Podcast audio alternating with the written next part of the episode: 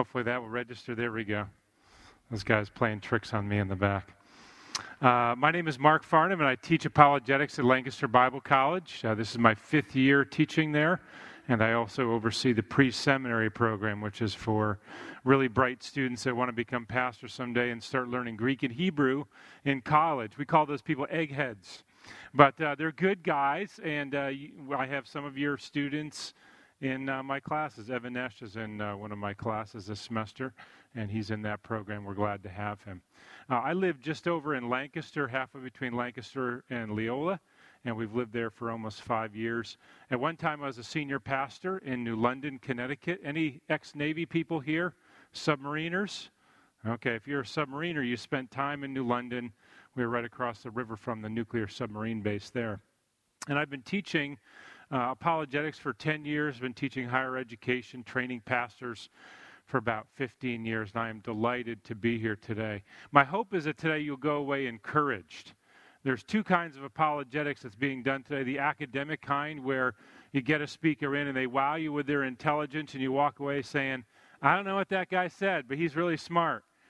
This is the other kind of apologetics where you're completely unimpressed with my intelligence and you walk away saying, I can do that. And that's the goal, is that you'll hear some things today that will help you if you encounter someone that says, How can you believe in a God when there's so much evil and suffering in the world? Hopefully, you'll walk away a little bit more equipped this morning. One of the things I've noticed in recent years is because our world has changed so much, many Christians feel ill equipped to address those kinds of issues.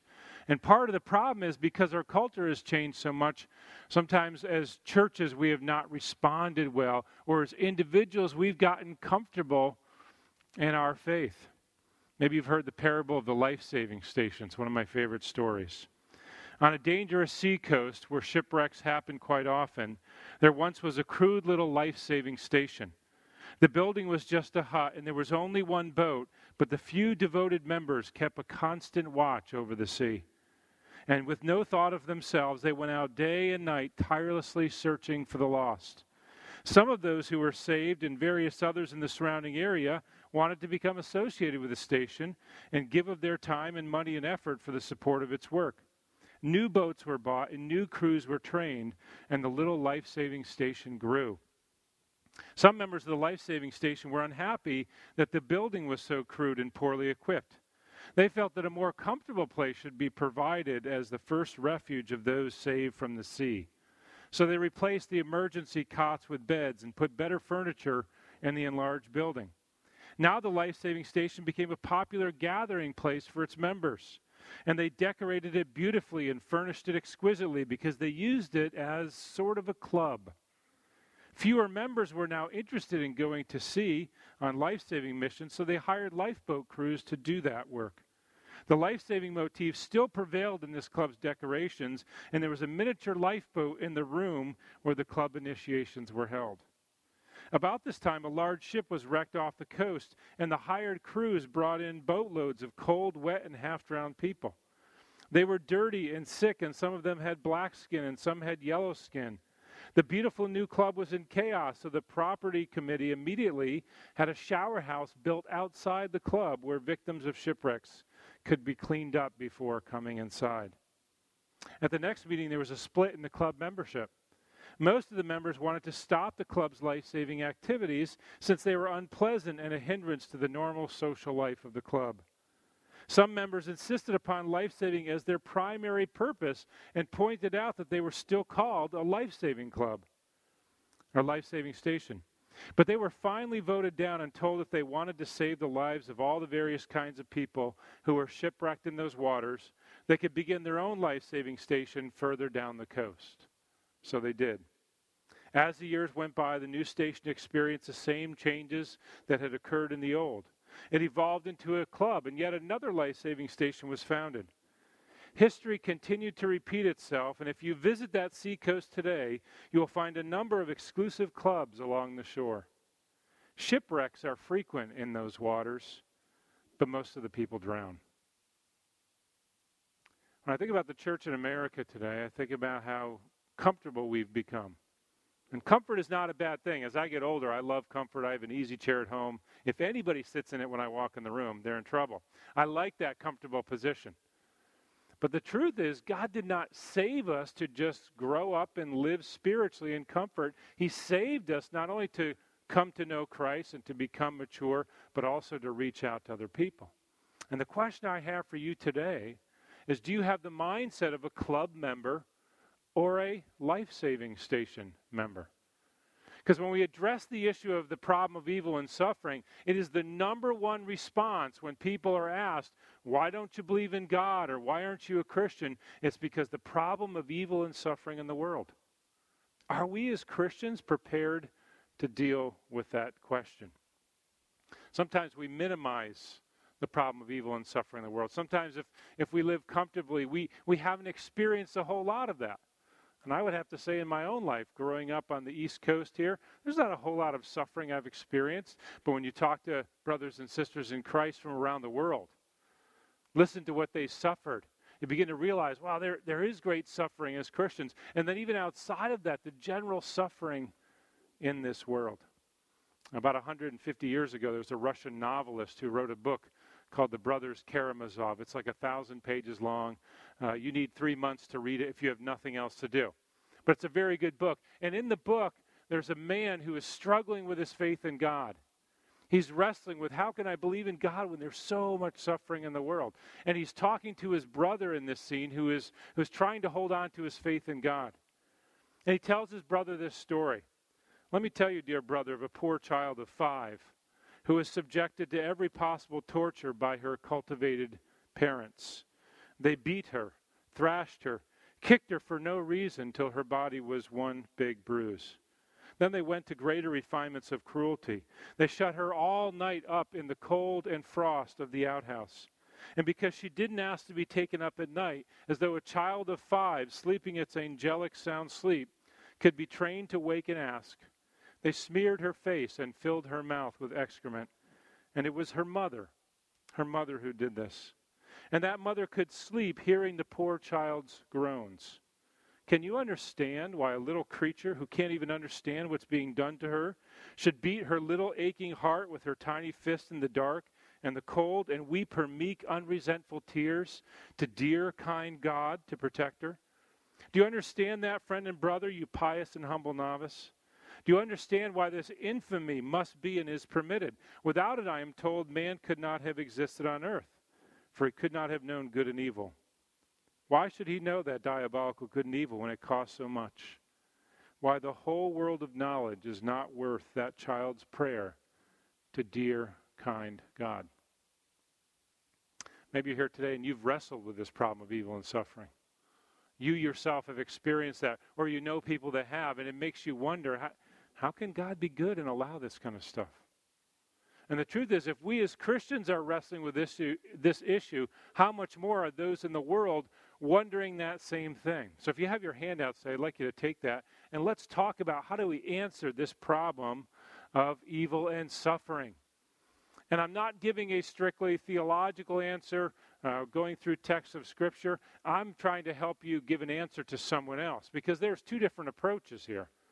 We could just spend our time in Scripture and look at the character of God, the sovereignty of God, and that would be very helpful. But when you talk to unbelievers who raise this question, there are certain answers that we can give them that will help them come to know that apart from God, there is no meaning in suffering. And the first thing we have to do is we have to start by examining the assumptions behind the question. Anybody know what this scene is from? Wizard of Oz. Remember at the end of the movie when Dorothy and Toto and the Tin Man, the Scarecrow, and the Lion, they get to the Wizard of Oz, and he's this big, scary face on the wall. And he yells at them, says, I'm not going to give you anything. And they're, they're upset and they're terrified. And, and what does Toto do? He runs over and pulls the curtain aside to reveal that the Wizard of Oz is just a little old man pushing buttons and pulling levers. In other words, he's nothing to be afraid of. And when we look at this question of how can we have a good God in a world of evil and suffering, let's take a look at some of the assumptions behind that. But notice in your handout the explanation of the standard atheist argument against God. This has been around for several hundred years where people have asked, How can there be a good, all powerful, loving God when there's evil in the world? And the argument goes this way if there is a loving God, he would want to solve the problem of evil.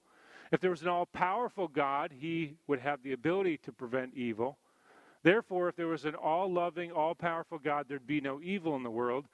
But there is evil, therefore, there is no loving, all powerful God. And the truth is, many people are convinced by this argument. Many people are swayed to say it's either God or the kind of world that we live in. So let's take a look at some of the assumptions behind that statement. First of all, it assumes that suffering is necessarily bad. There's an assumption there that suffering is a bad thing. Now, in some ways, it is definitely bad in that it is a sign of the curse on this world. Remember when God makes Adam and Eve and puts them in the garden? It's a perfect world where there is no suffering, no sin, no death. But because of their sin, they ruin that world. And we now live in a world where there is suffering, there is brokenness, there is a curse. But this question assumes suffering is bad. As I often say, if you follow an evolutionary worldview, suffering is the way the world works. It shouldn't bother us at all. And yet, for all people, intuitively, there's something not right about that. Notice, secondly, it assumes that suffering is somehow unfair, that we don't deserve suffering. We, we have to address that with people when they raise that question because the Bible says we do deserve God's wrath because of our sin. Thirdly, it assumes that evil and suffering cannot result in good that makes them worthwhile. That is, any kind of suffering is only and entirely bad, no good can come from it. That's an assumption I think we should definitely challenge. Think about how many of you enjoy watching the Olympics? Anyone? Olympics are coming up next summer. Uh, I enjoy, is it next summer? Okay, sometime soon. I enjoy watching the Olympics, especially the swimming. Back when Michael Phelps began to win gold medals, they did an interview and asked him about, you know, what does it take to become the best swimmer in the world? And he talked about spending six to seven hours in the pool six days a week. Talked about having to eat 20,000 calories a day. Now, I like that part. That part sounds like fun, especially if I'm going to Shady Maple. I can accomplish that in one meal. But when you think about having to spend time in a pool, swimming hundreds and hundreds of laps every day, six hours a day, six days a week, for years on end, we realize there's some benefit to that kind of suffering because it produces something good in the end. Fourthly, there's an assumption that there's a distinction between good and evil. In other words, when someone says, How can there be a God when there's so much evil in the world? they often think that there's only one or one of those two, either God or a world containing evil. But if you assume evil, you must assume God. Because there must be some kind of a standard. I'm flying through these notes, so if you're taking notes, just keep writing as fast as you can. There's a standard by which to judge good and evil. That is, is there some way for me to tell the difference between kissing someone and killing them? What is that standard? Where does it come from? And the truth is, because we're made in the image of God, we have a basic moral framework. We understand that some things are definitely right and other things definitely wrong. But where does that come from if there is no God? I spent a lot of time reading evolutionary atheistic literature. And they will tell you over and over again if, that they believe that we are just the sum total of our DNA. You do what you do. You like what you like. You hate what you hate purely because you are programmed by your DNA. And there is no real you. There is no soul. You're just the sum total of your genetic code. Well, if that's the case, how could we ever say that something is wrong? If someone turns out to be a, a serial killer, a mass murderer, isn't that just the programming of their genetic code? How could they be held responsible for that? And yet we intuitively say, no, that, that can't be. There's got to be something different because we know deep down inside that that cannot be the only explanation for our behavior. It also assumes that there's a standard or that this standard can be known and ought to compel people. One of my friends is a skeptic. He's the co founder of the Pennsylvania Skeptics Conference, which is going on this weekend in Philadelphia. And I asked him, I said, what, what guides your morals? He said, empathy. We should all show empathy. I said, empathy. That's it. Just empathy. Yep. Empathy is what should guide all of our actions. And I said, why? If there is no God, why not aggression? Why not cruelty? Because that will get you far, won't it? And if, if I think that's what ought to guide the world, I'm hoping all of you will hope for empathy and kindness and gentleness. That'll just make my job all the easier, right? But if there is no God, there's no one that can say we ought to do this rather than that. And notice this question that assumes that God cannot exist in a world of evil and suffering, assumes that there's some kind of a standard which tells us the difference between right and wrong. And then finally, it assumes that there is meaning to events in the world and to suffering. That is, the things you and I encounter have a purpose, have a meaning. I mean, isn't that the basic human response when something goes wrong? Why, God? Or why me? When you read the Psalms over and over and over again, the psalmist David and Asaph and others, when things go wrong, they say, Why, Lord? Why do you let the wicked prosper? Why do you let the righteous suffer? Because there's this general understanding that if there's a God, then there should be some kind of meaning in the suffering. Have you ever wrestled with that question? Why, God? Why did you allow me to get into this car accident? Why did you allow me to be born this way? Why did you allow me to lose that loved one? Why have you allowed me to lose job after job or suffer rejection? we assume because we're made in the image of God that there must be some kind of reason behind it. And that actually points to a God who has made us in his image. Notice here some uh, non Christian answers to this question. Some would say uh, evil and suffering are nothing more than an illusion. In some of the Eastern religions, Hinduism, Buddhism, uh, they would say that your suffering is just an illusion, it's not real. Therefore, when you think that you're hurting or then when you think that you're sad, you need to overcome that by denying that feeling and just pretend like it doesn't happen. I always want to say. Uh, would you just put your thumb there just for a second? Just hold your thumb. I'm going to grab my hammer here. So tell me again, suffering's an illusion, right? Okay. One, two. Why? Because you know when you experience pain, there is no illusion about it. And yet, some would say the only way we can deal with pain and evil is simply to deny its existence. Others would argue for the weakness of God view. That is, God cannot overcome evil. He doesn't overcome it because he cannot. God is limited, and God, you know, he, he might have created the world, but maybe he's really tired since then, or he just can't interfere and he can't help us out. Some people find this to be a comforting explanation to this. I don't find this comforting at all. It'd be kind of like, you know, if you're in the presence of your dad as a little kid and someone comes along and threatens you, and your dad says, Hey, kid, I'd like to help, but I, that guy's stronger than me, so you're on your own. You know, we would hope that whether our dad is physically strong or not, that he's going to throw himself in the way of any kind of a harm. But some people would say, no, God is God's not able to help us. Not very satisfying. Others would argue this is that God cannot interfere with man's free will. Listen, God would love to help stop the evil of Hitler or ISIS, but he's not about to interfere with what man wants to do.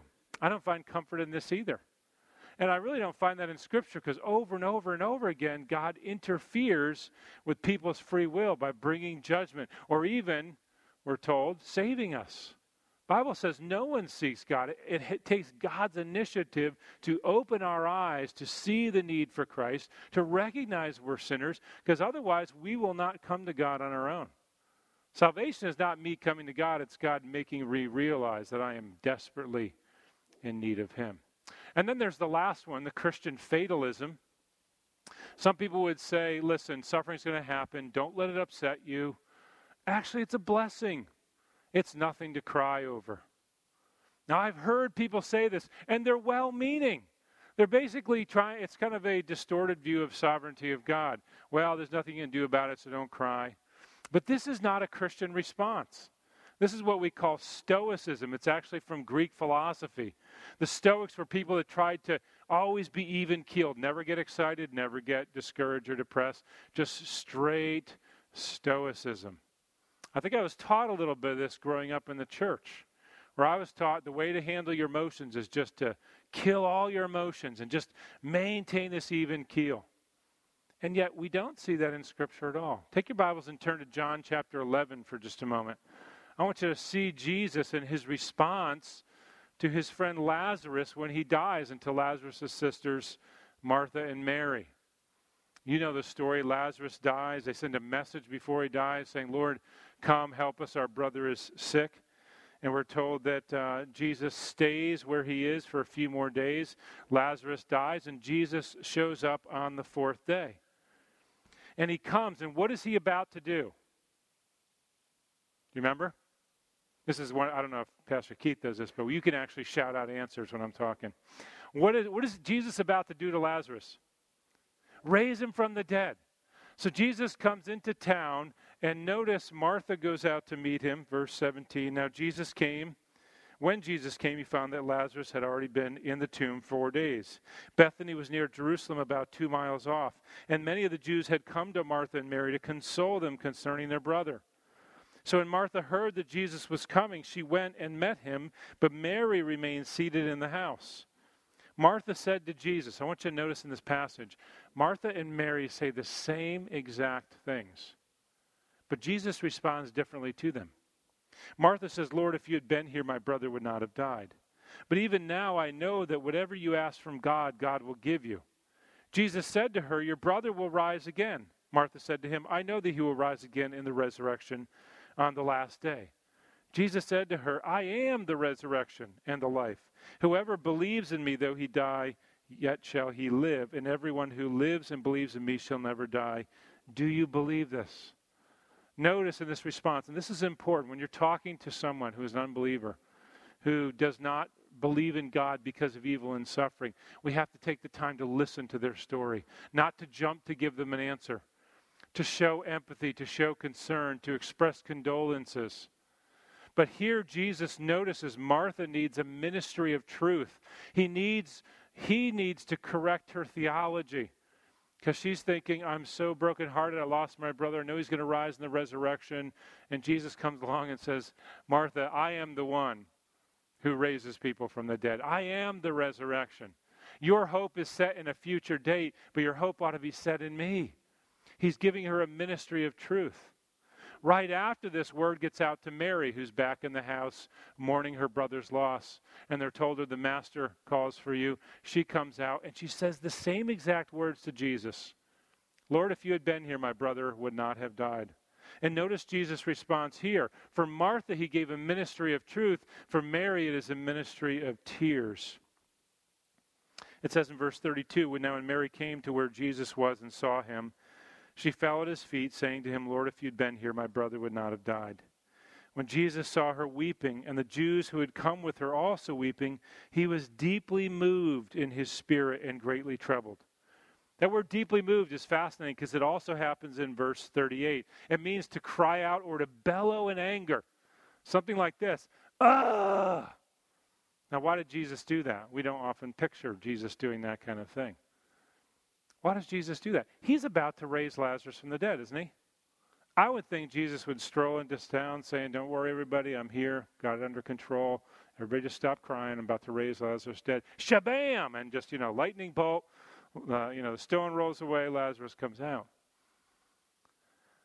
But Jesus, who's about to raise Lazarus from the dead, comes in sensitive to the grief that Mary's experiencing and he bellows in anger. I think he's bellowing in anger at the curse of sin that lies in this world, the genuine tragedy that happens, the sadness that we experience in this kind of life.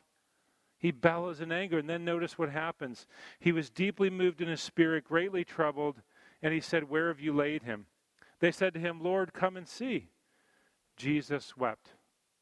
I had a student tell me recently that his favorite verse in the Bible was Jesus wept. So I laughed. I said, Yeah, I get it. Easiest verse to memorize.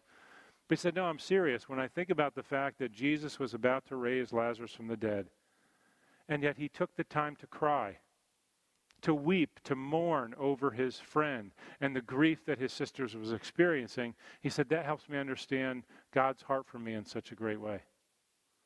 So for Mary, Jesus comes along and he expresses grief.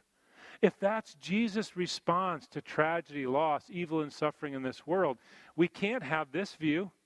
That can't be biblical. It can't be all about just restraining our emotions and not being in touch with them. Rather, we ought to embrace our emotions, be spirit controlled in them, but to express them in a genuine and heartfelt way. So, what does that mean? What, what, kind of answers can we give as Christians? First of all, we would say God is the standard for his own actions. That is, we don't hold God up to some standard like justice and say, God, you're not good enough. God is the standard, He is the, uh, the fountain of all His actions. Secondly, God does not need to defend His actions to us. Now, I don't think there's anything wrong with crying out, God, why? Why, God? Why do you allow this? It was uh, a little over 11 years ago that um, my parents divorced. My mom moved down here to Pennsylvania, to the Philadelphia area where we were living.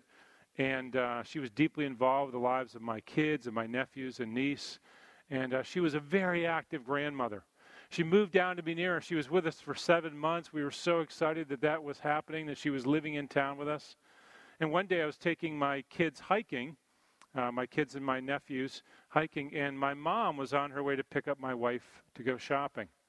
And right as we were about to walk into the woods, I get a phone call from my wife. Said, "Mark, your mom's been in an accident. You got to come right away." So we got the kids in the car, drove as fast as I could to the fire station near our house. Got there just as they were loading my mom on a helicopter to bring her down to the University of Pennsylvania. She looked fine. She was unconscious, but there was no obvious trauma, no blood. They flew her down to the University of Pennsylvania Hospital, and we waited for seven hours while they performed emergency brain surgery. She'd been crossing a street near our house to pick up my wife and plowed into by a work truck right in her driver's side window. She lived five days, and we had to make the really difficult decision to remove her from life support when they said there's no brain activity. And, and to this day, we are stunned like, God, why? It makes no sense. She had just moved to be near us. We were so excited. Our kids, uh, my, my nieces and nephews, were so happy to have their grandmother nearby. It makes no sense to me. And we cried out quite a lot. Why, God? Why? This makes no sense. We were convinced that maybe God would heal her and raise her up again. But He didn't. And at some point, we had to bow to the fact that God is sovereignly in control that God is all wise. God doesn't do anything that's not good. And to bow the knee and say, Lord, we don't understand, but we trust that you are a good God. We didn't need to put God on trial like Job tries to do in the book of Job. Rather, we had to submit and say, okay, God, you are in charge. And the truth is, we cannot understand the reasons of a perfect, infinite, and uncreated God. See, you and I are like, we're like calculators. Remember when calculators first came out? This is going to blow the minds of teenagers. When I got my first calculator in seventh grade, I was so excited. You know, we'd gather around after math class. Hey, Jimmy, try 2 plus 2. 2 plus 2, 4. 4, it works. Isn't that amazing? This little machine. It was the cutting edge of technology. I think calculators back then probably cost $5,000, right? Now you can get one for a nickel. Um, here's what we, you and I, we have the capacity because we're created beings. We have the mental capacity when it comes to divine things of a calculator. And God is a supercomputer. And when we say to God, I want to know why you allowed this in my life, our calculator brains are trying to download the operating system of a supercomputer. And what happens? It crashes. There are some things God allows in this world some great acts of natural disaster, some acts of evil human evil that we cannot understand in this lifetime. And if our insistence is, I've got to figure this out or I can't believe in God, we will never believe in God and we will never understand it anyways. See, the Christian answer is I have to accept by faith that I have an eternal, divine, infinite God who is caring for me, who will take care of these things even if I can't understand them. Because with man's limited understanding, this is a little bit further down the page, with man's limited understanding, I cannot possibly know whether or not God has good reasons. Take the two year old whose parents make her eat broccoli. Is there any way to explain to that two year old the importance of nutrition and all the, all the nutrients in broccoli? No, all she knows is she has to eat it. And she thinks her parents are cruel. Or the teenager who has her cell phone taken away, not allowed to stay out till 2 in the morning when she's 13. No concept of the reasons, right? But the parents know this is what's good. And at some point, we have to acknowledge that God may have reasons I don't know or I don't understand, but He is a good God. Here's something else we need to realize is that God grieves over suffering. God is not some distant God who, who just um, dispassionately says, Here's your lot in life, take it, dry those tears, I don't want to hear it. No, we're told, we're shown in the scripture. Jesus wept over the friend he was about to raise from the dead. If that's not a loving, caring God, I don't know who is. We are told that in Hebrews, we don't have a high priest who doesn't understand what it's like. We have a high priest who understands everything, every temptation, every sorrow, every limitation. Jesus says, Take my yoke upon you, for my yoke is light and my burden is easy. Come unto me, all you who are laboring heavy laden, and I will give you rest. See, we do have a God who grieves over suffering, who grieves over what this world has become. And the truth is, and when I talk to unbelievers who are wrestling with this issue, I let them know whatever you're going through right now, I sympathize. It sounds terrible. I'm so sorry you're doing the, enduring this. But here's the truth God has made sure that you will never experience the greatest suffering because your greatest suffering would be eternal separation from God in hell if you reject Christ. And God has made a way. And the way he had to do that was to give his son to die for our sins, the innocent, perfect Son of God, Jesus Christ, who perfectly fulfilled God's law, perfectly fulfilled the demands of righteousness, and then died on the cross and endured on the cross all of God's wrath against my sin and against your sin upon himself so that we wouldn't have to endure that.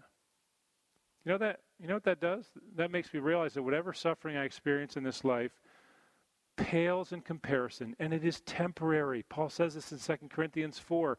This light and momentary affliction that you and I are experiencing the physical suffering, the loss of ones that we love, the, the, the loss of rejection or lost love, the, the struggling every day for finances. It's light and momentary compared to the eternal weight of glory that's awaiting for us. Twelve years ago, right, uh, right before my mom died, I went in for a, a normal cholesterol check as I was in my mid 30s, and I said, I, someone told me I should be concerned about that. I went and had my cholesterol checked, and they came back and they said, You have something seriously wrong with your kidneys. I was like, I have no symptoms. Six months of testing determined I needed a kidney transplant. I was still young, I was still healthy, still good looking, still had more hair, you know, all those things. I thought, This can't be. And over the space of about five years, I got sicker and sicker and sicker. And finally, God provided seven years ago a kidney transplant. My older sister's husband gave me his kidney. And all that time I was going through that suffering where at the end of the day I had to go take a two hour nap just to get through the evening. I couldn't even climb a flight of stairs without feeling totally exhausted. Sometimes I tended towards self pity. Like, why me, God? Why now? Why going through all this stuff? And yet, one thing that assured me, one thing that I could rest in was the fact that Christ had suffered the greatest suffering at all, so that this would not be my eternal lot. This would not be the worst thing I would ever go through, because Christ has taken care of that for me. So here's some more Christian answers to that issue of evil and suffering. First of all, God hates evil and has nothing to do with it. God's not the source of evil, but God sovereignly engineers all things that happen in this world, including suffering. So that if you're suffering, it's not because God has been negligent, not because God um, doesn't care, but God is doing that in your life for a, for a purpose. Secondly, evil is the enemy of God and all he has made. This is not, the world is not the way God intended it to be, but this world came under a curse because of sin. And yet God sovereignly controls everything that happens. Nothing happens. No act of human evil, no act of physical suffering or natural disaster happens outside his control. And here's another thing non Christian views tend to minimize evil. They tend to say things are not that bad in the world. They minimize the fact that there's more than 2 million people today in human trafficking. They minimize the fact that uh, since the passing of Roe v. Wade in the United States, more than 50 million babies have been aborted. And around the world, I think it's in China, there's something like 50 million a year. Great acts of human evil, human trafficking, genocide, all these great things. My skeptic friend says the world's getting better because we're all empathetic and we're growing in empathy, and pretty soon we'll be living in this great nirvana where everyone cares for one another. I say, Where have you been living lately? Under a rock? This world is in terrible, terrible shape. Only the Christian takes this very seriously. And therefore, we have a message to give those who are struggling with the existence of God. Notice finally, then, that God ultimately overcame evil by the death of his Son. We know because of what the Bible says that this world will not be conquered by evil, that in the end, death and hell are cast into the lake of fire, that we enter an eternal state where there's no more suffering, no more tears. And the truth is, when you have uh, someone struggling with this, I often tell them you have two choices. You can either submit to a sovereign God who's designed this and allowed this in your life, in which case it has meaning, or we live in a world without God, in which case what you've gone through, what you've lost, has no meaning whatsoever. It's just the way the world works. It's just natural selection at work. It's just the cruelty of the world. And those are your two choices. I found this to be a powerful answer for unbelievers who are wrestling this, with this. Because as Christians, we have a loving, all powerful God who has planned our lives from before the foundation of the world. He has allowed suffering into our lives, into this world for a reason, and He will bring it to a conclusion. If there is no God, there's no meaning in suffering. But if there is a God, then everything that happens in this world is for a purpose. Let's bow our heads and pray. God, we're so thankful for these powerful answers that you have given to us in your word, that they satisfy the deepest longings of the heart, that they allow us to face the difficulty and to address the evil that we see in this world because you have not left us without an answer. You've not left us floundering around, victims of the way nature works. We rejoice today in the reality that you are sovereignly in control of all things, that you work all things together for good to those who love you, to those who are the called according to his purpose. And I pray for each believer in this room that we would boldly share this message with those who don't know you so that they might find purpose and meaning in their suffering. We pray all this in Jesus' name. Amen. I'm going to invite you to stand. Let's continue.